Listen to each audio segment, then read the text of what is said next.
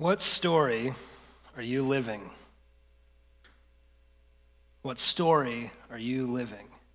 Every one of us is living some story, some understanding of the way that things are that guides us, that shapes us. It's, it's the story that we're living that we cling to when things are difficult, when things are confusing, when things are frustrating. We often go back to our story. When we think about the future, we, we think in terms of the story that we're living. Everything about us is shaped by the story that we are living. And so, what story are you living?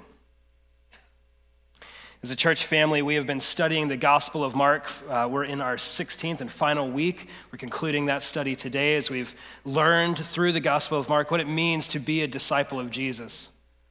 And also, as a church family, we conclude today our four weeks of prayer. We, we wanted to end the study uh, in, in action uh, through prayer. And we've been praying in unity and also expectation because we believe the gospel shapes us. It is the story that we live. In fact, on Friday, as we concluded the, uh, the four weeks of prayer, one of the lines in that final prayer was this God, give me the strength to live the gospel. You see, the good news, the good story that God has shown us is not simply something to be believed in, it's something to be lived. For those of you that are new to Desert Springs, maybe you're still trying to figure this whole Jesus thing out, I'm so glad you're here today. You are most welcome. And you get a great opportunity today to eavesdrop in on some of the foundation, and in fact, the foundation that our church is built upon.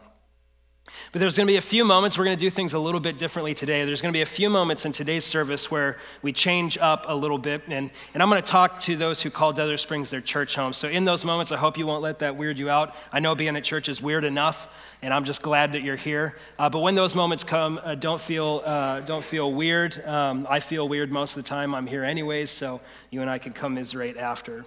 Uh, but for those of you who call Desert Springs your church home, I'm going to ask you to do something. And in fact, if you don't want to out yourself, you can participate in this as well. Uh, in the back of the seat in front of you, you should see a prayer request card. Uh, for those of you that are uh, in the bay, or maybe you're in one of the seats that don't have a seat back, should be around you, or you can just turn around. I want everyone to show me what that card looks like. If you would please grab that card, it says prayer request on it. Yep, looks kind of like that actually, I, I can't tell. It kind of looks kind of like that. No, but maybe it's, okay, so you've got, but maybe it looks different over, no, it looks the same over there. Does it look different? Oh, oh yeah, okay, so you guys all have the same card. Excellent. I want you to hold on to that.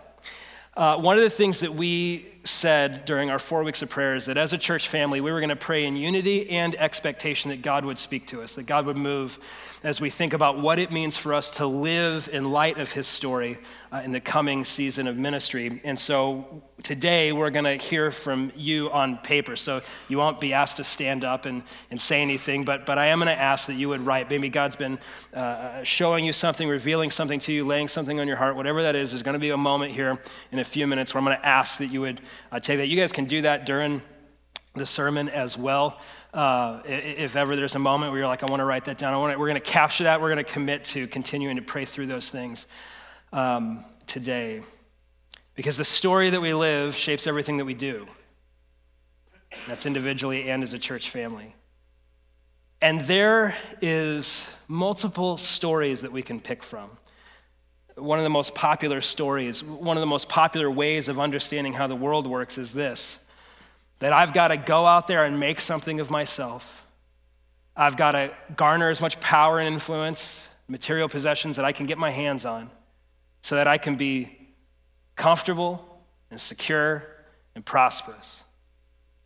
But you explode that out, and it ends up being oftentimes others will pay the price for my power grabs. At a communal level, oftentimes it means war and violence. You see, our personal kingdoms, as well as the kingdoms in which we live, are all shaped by the story that we believe ourselves to be living. In the Gospel of Mark, chapter 15, if you have your Bibles, I'd encourage you to turn there. If you don't have a Bible and would like one, there's some available on the tables in the back. In the Gospel of Mark, chapter 15, and then eventually 16, you see that worldview on prominent display the worldview of selfish or self centered power. And you see another worldview, another story at play as well. And it's the good news. You guys know all news is just a story, right? That's right, Caleb. Thank you for answering me. Guys, you, the first hour is crushing you right now, okay? So you guys got to sleep in a little bit. We're going to need a little back and forth. You know, I'm up here working, so you guys all know that all news is just a story, right? Yeah, okay, good. There. Hey, friends, glad you could join us today at Desert Springs.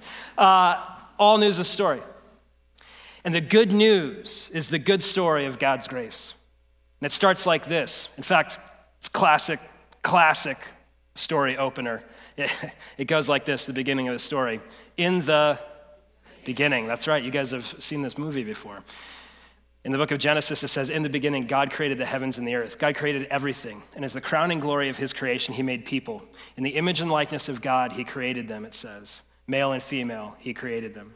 And he created people, you and me, for union with one another and union with him. But people, you and me, rebelled. We took God off the throne of our hearts. We, we didn't like this story where God's the center of the universe, and we really like this story, and we started believing in this story, and we started living the story in which we are the center of the universe. And brokenness ensues. And God had a choice to make kill them all or restore them all and redeem. And thanks be to God, he chose the latter. But how God would redeem his people, how he would restore all that which is broken and make it whole again, that really is the question, right? How do we see this story of God's goodness, of his kingdom, how do we see that become real? You see, Christmas is weird. Like, you guys all got your little nativity scenes out yet? Yeah? Got them all out yet? You may, maybe you're about to. If you don't, we put ours up three weeks ago. What's your problem? We love Jesus. I don't know what your problem is. So, you know, turkeys, who cares about turkeys? I love the Lord, so I celebrate Christmas for the appropriate amount of time, which is eight weeks instead of four. I don't know what your problem is. So, you got your nativity scenes out. You with me so far? And on your little nativity scenes, they're all little cute and cozy. And do you know that that's like a, a miniature statue to the king and creator of the universe becoming flesh? Like, that's weird, man, that it would be like that. You, you, see, it's in direct conflict with the story that we generally believe that power is something to be grasped onto and used and leveraged to uh, increase my station in life. Think about how you use power in the workplace. Think about how you've leveraged power in the home. You know what's weirder than the nativity set? Most of our holiday dinners and how have we used power? How have we used our power to elevate ourselves, to make things more comfortable for us, to make things, to make ourselves more influential, to make ourselves more prominent? You see, that's the story that we're all familiar with. It's a story that's been told 10,000 times over.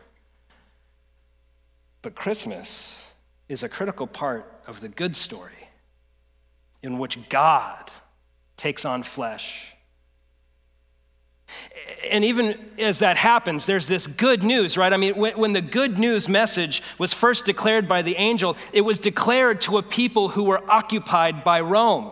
The Jewish people, they did not have their own kingdom established. Rather, they were being occupied. And if you remember your world history class, you might remember that they were first occupied by the Babylonians, and then the Persians, and then the Greeks. Y'all ever heard of Alexander the Great?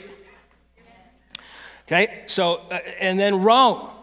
They're tired of being oppressed. They're tired of their Roman occupiers. They are ready for someone to save them from what? Put yourself in their shoes. What's your number one wish this time of year? That we would establish our own kingdom once more, that we would throw off the yoke of our oppressors, that there would be a Savior who would come and kill the what? Romans. When that angel gave that message, no one was thinking about a cross, no one was thinking about death. Everyone, uh, for, for their Messiah, they were all thinking about death for the Romans. You know, and it's interesting, it's even weirder, your little nativity set. Who are some of the players? Well, you've got Mary and Joseph, of course, the little baby, donkey, camel, shepherds. Wait, not soldiers? What does that tell you about God's story? What does that tell you about God's power? Not soldiers, but shepherds. Oh, certainly there were kingmakers. And by the way, uh, according to the, the, the, biblical account, I hate to be a stickler on this, those magi, you guys know what I'm talking about? The wise men? They, they weren't there at the initial like deal. They came uh, a little while later, a few months, maybe a couple years later. And so I'm not telling you to clean up your nativity set, just put a little post it note that just says, uh, what, what, do they call it? License, uh, theatrical license, dramatic license. You know, it's interesting, they weren't kingmakers from his own people. In fact, what's fascinating about the Magi, uh, and whenever you put your uh, nativity set up, you should always put them coming from the east. Because in the east, it wasn't the Roman Empire, it was an enemy empire which may be one of the reasons why Herod is so freaked out when these enemy kingmakers come in asking where the new king is. See, Christmas is a story of power grabs. For Herod orders the slaughter of every boy two and younger. Why? Because he's living out the story of selfish power. You know, it was constantly frustrating to Jesus' disciples they wanted him to be the Savior. When he, when he rode into Jerusalem, people were singing, Blessed is the coming kingdom of our father David. They wanted political, they wanted military power. Nobody had crucifixion in mind, everybody wanted insurrection. You know what insurrection is? It's when the people rise up and take what? Power. They want insurrection not a crucifixion. This is why it was so frustrating to many of Jesus' disciples when they were like Jesus, like James and John. You see it in the Gospel of Mark. They go to Jesus, say, Jesus, when you establish your kingdom, we want to sit in the two seats of power, your, your right hand and your left hand. We want to sit there. We want to be, when you come into your kingdom, Jesus, in power, we want second place and third place. We're never going to take first. Of course, of course, we're humble. And Jesus says, You don't even know what you're asking. It's interesting who ends up sitting, or at least hanging, on his right and his left when he ushers in his kingdom. Two insurrectionistic criminals. Jesus would say to his disciples when they would talk to him about power grabs, he would say things like, This is so frustrating. They would say things like, If you want to find your life, you got to lose it. If you want power, you got to give it away. A true leader is a servant to all. Some of you may be familiar with that infamous scene where Jesus gets down and washes his disciples' feet. Christmas is weird. But really, I mean, like Jesus' life is weird. He's not playing by the same rules. He seems to be telling a completely different story than we're used to.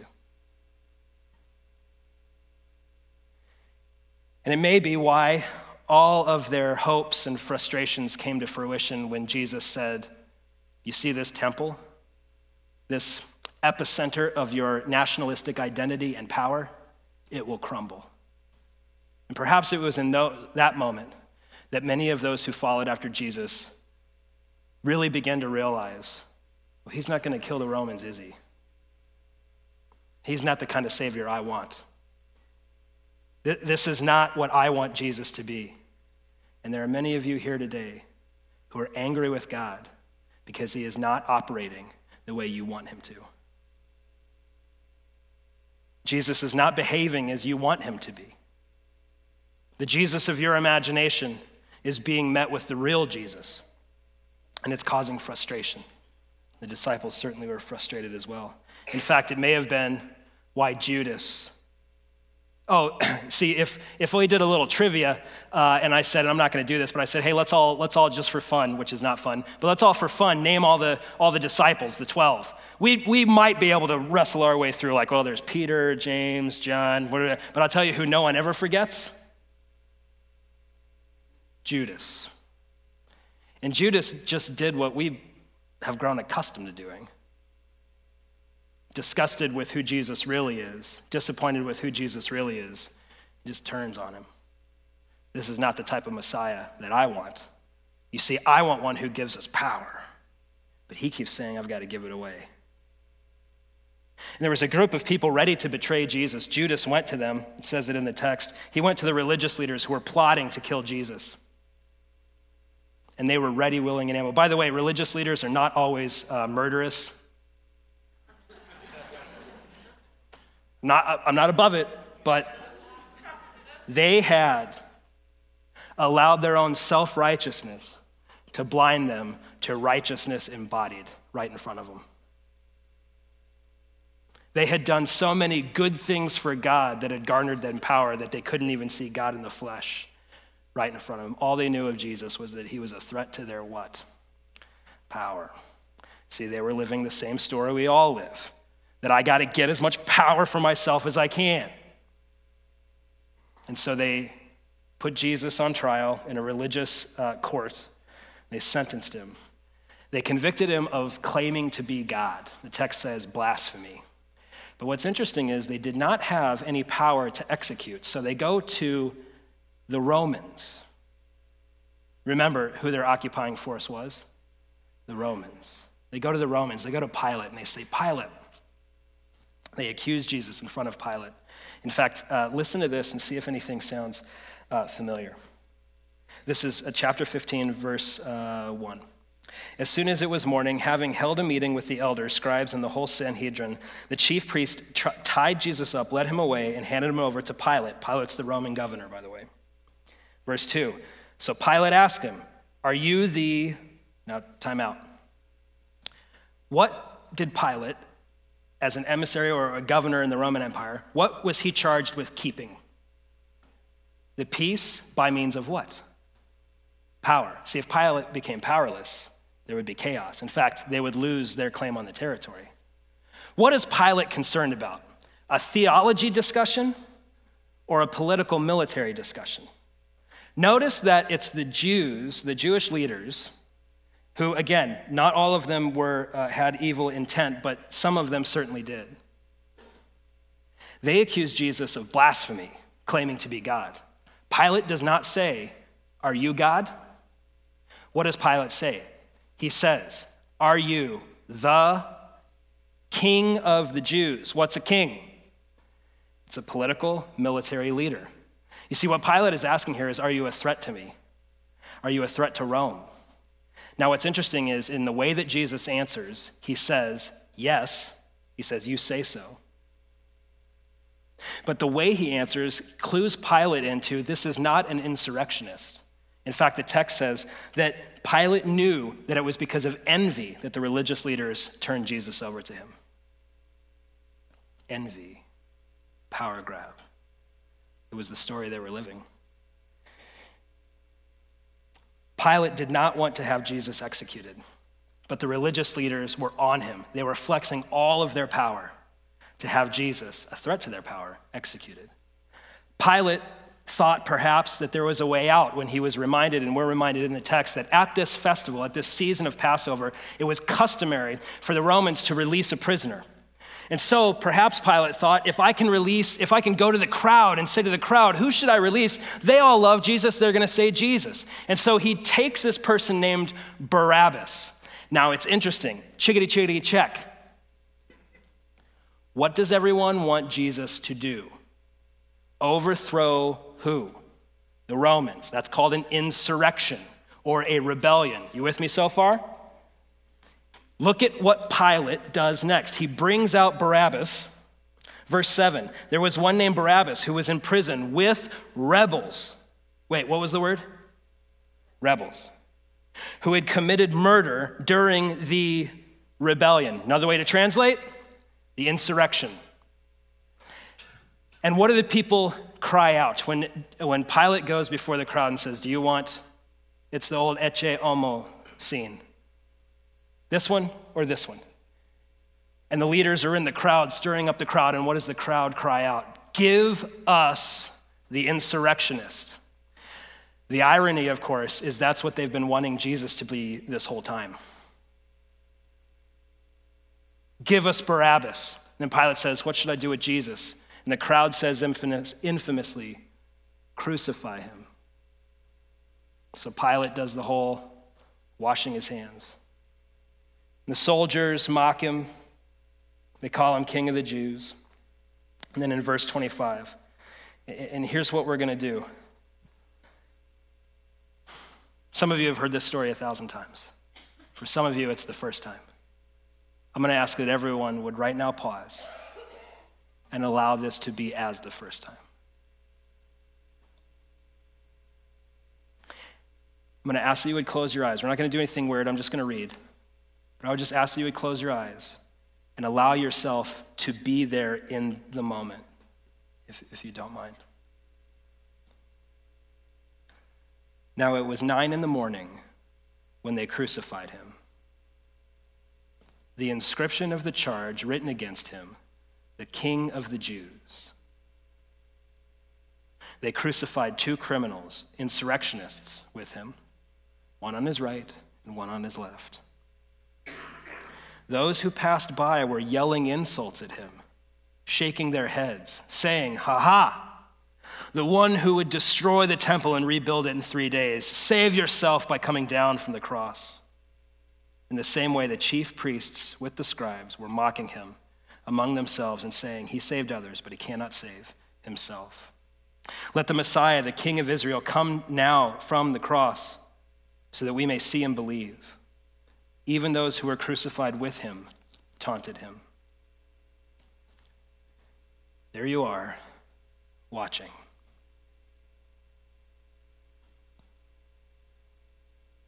When it was noon, darkness came over the whole land until three in the afternoon. And at three, Jesus cried out with a loud voice Eloi, Eloi, Lema Sabachthani, which is translated, My God, my God, why have you abandoned me? Here you are at the cross. King Jesus, the God of the universe, has become one of us, giving up his rights, giving up his power, giving up his preferences for your sake taking our place, taking the just penalty for our rebellion, experiencing what it means to be forsaken by the Father so that you and I will never hear, I forsake you. Tearing down the dividing wall between us and God so that all people would be reconciled to Him and to one another. Okay, open your eyes. There's one interesting detail, and that is after the cry that Jesus let out, there was one who was standing right there. Oh, those closest to him, his family and disciples, they've all fled or are watching at a distance. The religious leaders are done with their mocking. But there's one who stands, who sees, and who hears.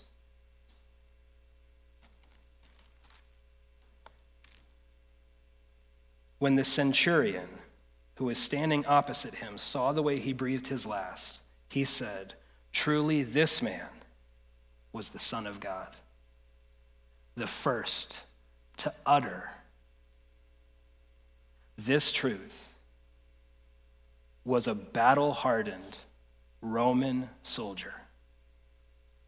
You see, the story that we all tell ourselves, the story of selfish power grabs, it's a story for us at the exclusion of others.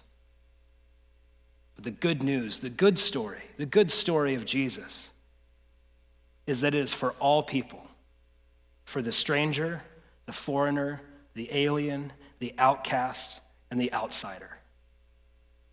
And you see it here when the Roman centurion says, Surely this is the Son of God. What story are you living? What is Jesus speaking to you right now? Remember those cards we all pulled out? I'm going to ask that you would take hold of one of those. I'm going to ask the band to come out. And they're going to do a song.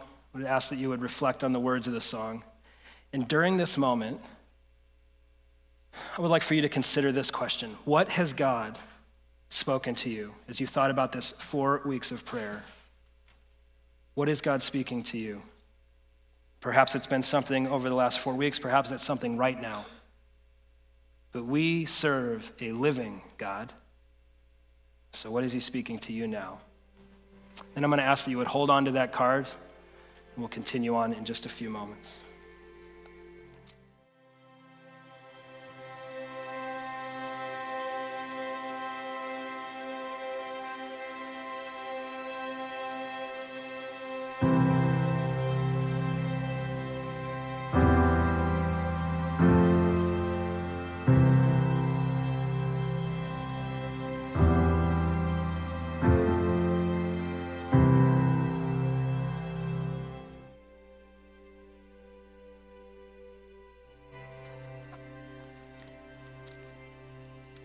The story does not end there. They took Jesus' body off of the cross, they buried him. And then on Mark 16, verse 1 to the end. When the Sabbath was over, Mary Magdalene, Mary the mother of James, and Salome brought spices so they could go and anoint him. Very early in the morning, on the first day of the week, they went to the tomb at sunrise. They were saying to one another, Who will roll away the stone from the entrance to the tomb for us? And looking up, they noticed that the stone, which was very large, had been rolled away. When they entered the tomb, they saw a young man dressed in a white robe sitting on the right side they were alarmed. Don't be alarmed, he told them. You are looking for Jesus of Nazareth who was crucified. And that is the conclusion of every story. Every story of power grab, every story of self centered advancement, every story in which I am the center of the universe, every story ends in death but not this story. Don't be alarmed, he told them. You are looking for Jesus of Nazareth, who was crucified. He has risen. He is not here. See the place where they put him. But go, tell, go, tell his disciples and Peter. He is going ahead of you to Galilee. You will see him there just as he told you. They went out and ran from the tomb because trembling and astonishment overwhelmed them. And they said nothing to anyone since they were afraid. The end. This is one of the worst endings to any story I have ever heard or read in my entire life. Can you believe he said that in church? You have a story where three of Jesus' disciples go to the tomb expecting a body. There is no body, there's just probably some angel looking dude or dude looking angel. I don't know which way you want to figure that one out. And he says, You're afraid. Of course I'm afraid. Look at you. And where's the body? He says, Don't be afraid. You guys are looking for Jesus of Nazareth? Uh huh. The one who was crucified? Yep. He ain't here. He is risen. Indeed? Yeah. That's where that tradition started, by the way. It's not a text. And then what happened? He said, Go, tell Go tell the disciples. And what did they do?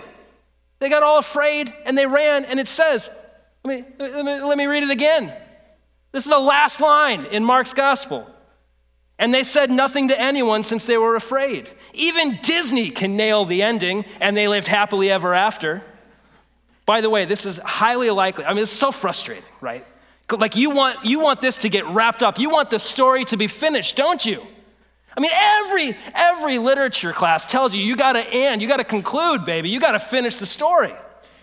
In fact, it's so frustrating that, that some of you who have print Bibles, I don't, uh, can you guys see this? Look, real, what's that word right there? Just kidding. So, one of the things in my print Bible is there's a big line there, and it's got these things in brackets that say some people add, or some manuscripts add the rest of it. It's called the longer ending of Mark. And we think that what happened was, is, uh, and it's, it's there for you guys can look at it in your own Bibles if you'd like. Uh, what we think happened is people throughout the ages were so frustrated that they like finished the story. They kind of borrowed from the other gospels and put it in there. But literarily, the way that it's written, we know Mark didn't do it. It's not written in his style. So why did Mark end with, and they said nothing to anyone since they were afraid? Uh, why did Mark end the story? Now, here's what's interesting about Mark, and you know this Mark is very tricky. He's always inviting you in. He's always leaving out details so you lean in a little bit more to the story. In fact, uh, there's sometimes where he gives a detail and it's kind of weird. Like, like, do you remember that scene where Jesus is on the cross? And it's the one cry from the cross that we get in Mark, and it's not in English. It's also not in Greek. It's not in Latin. It's in Aramaic. Eloi, Eloi, lama sabachthani. Mark includes the exact words spoken by Jesus from the cross. Why does he do that? Because he wants you to draw you in. You see, Mark knows something. He knows that we're all living a story. And he wants you, as a disciple of Jesus, to see your story as the continuation of the story that he started. You see, it's interesting. If you go back to Mark chapter 1, verse 1, it doesn't say the complete chronicles of Jesus or the entire biography of Jesus. He says the beginning of the good news or the good story of Jesus. And I believe that Mark intentionally leaves it open because Jesus is still at work. He's not done working yet. He, he's not finished. The conclusion hasn't happened. And it may be that Mark wanted us to see ourselves as a continuation of that story. What story are you living? As a church family, we're taking time. We're 41 years old as a church. There are two paths that we can go down comfort or the cross. To put it another way, comfort or faithfulness. What story are we living? The other interesting thing is the command given to the disciples to Mary Magdalene, Mary, Jesus' mother, and Salome. They're given a command go, tell. And we know that they eventually did, even though they were afraid here, because the disciples who were back, who didn't go with them, heard about it. And so did millions and millions of millions of people, including you. You see, the story that we're used to, the story of self preservation, the story of self comfort, the story of, uh, of self uh, advancement, of selfish power, that story is a story that isolates us from others. But this story is a story of inclusion.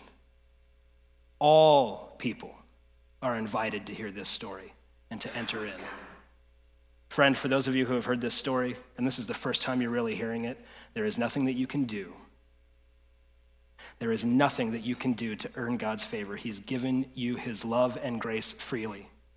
What that also means is there is nothing that you can do that is not conquered over by his love and grace. He says to you, enter into my story.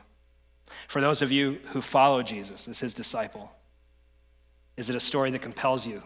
Is it a story by which you are living? Is it a story that guides you? What story are you living? Not, not what story are you giving cognitive assent to. What story are you living? If someone was to read your life, what story would they discover there? Then I'm going to ask this Who in your life do you need to invite into this story? Who do you need to invite into this story. You see, the wonderful thing about Jesus is he says to everybody, Come here, come to me. And he says to his church, You go and tell. God has placed people in your life. Who is he calling you to invite into this story? Perhaps there's people in your life that you've been hiding this story from, and maybe it's time to come out to them. There are some of us who, frankly, we've just grown apathetic towards them. Still, others, maybe we've just been trying to ignore the conviction of the Spirit because we don't want to get uncomfortable. Who do you need to invite into this story? Who do you need to tell? Remember those cards? I'm going to ask everybody to take another one for me. You don't have to do anything with it, but just it'll make me feel better if you take a card. You guys could show me those cards again. We're going to do this one more time. I'm going to put up on the screen here, and I'm going to actually ask the band to come out too.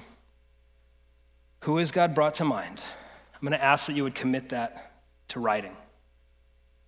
Who is God? It could be one person, could be 10 people, could be a group of people. Who has God brought to mind? And then what's your next step with them? For some of us, it's I need to pray for that person. For others, better yet, it's I need to pray with that person. Still, for others, it may be that I need to bring them with me into a church setting. Now, real quick, we do not bring people to church so that they can hear the gospel. You can share the gospel with them. But when we gather together, we proclaim as a diverse community what the gospel looks like in the context of relationship and community. That's why we invite people in to see what the gospel looks like writ large in our life and lives.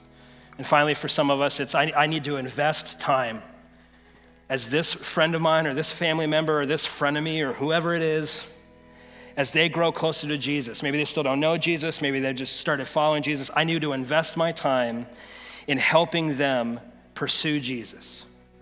That, that's called discipleship, by the way. Who is God bringing to mind? And what's your next move? What's your next step? Here's the deal. I know for a lot of us, myself included, we've been putting this off. But the gospel is a story that's to be lived out and to, to, to be told so that we might invite all in. Who is God bringing to mind? What's your next step? Let today be the day that you commit that to the Lord.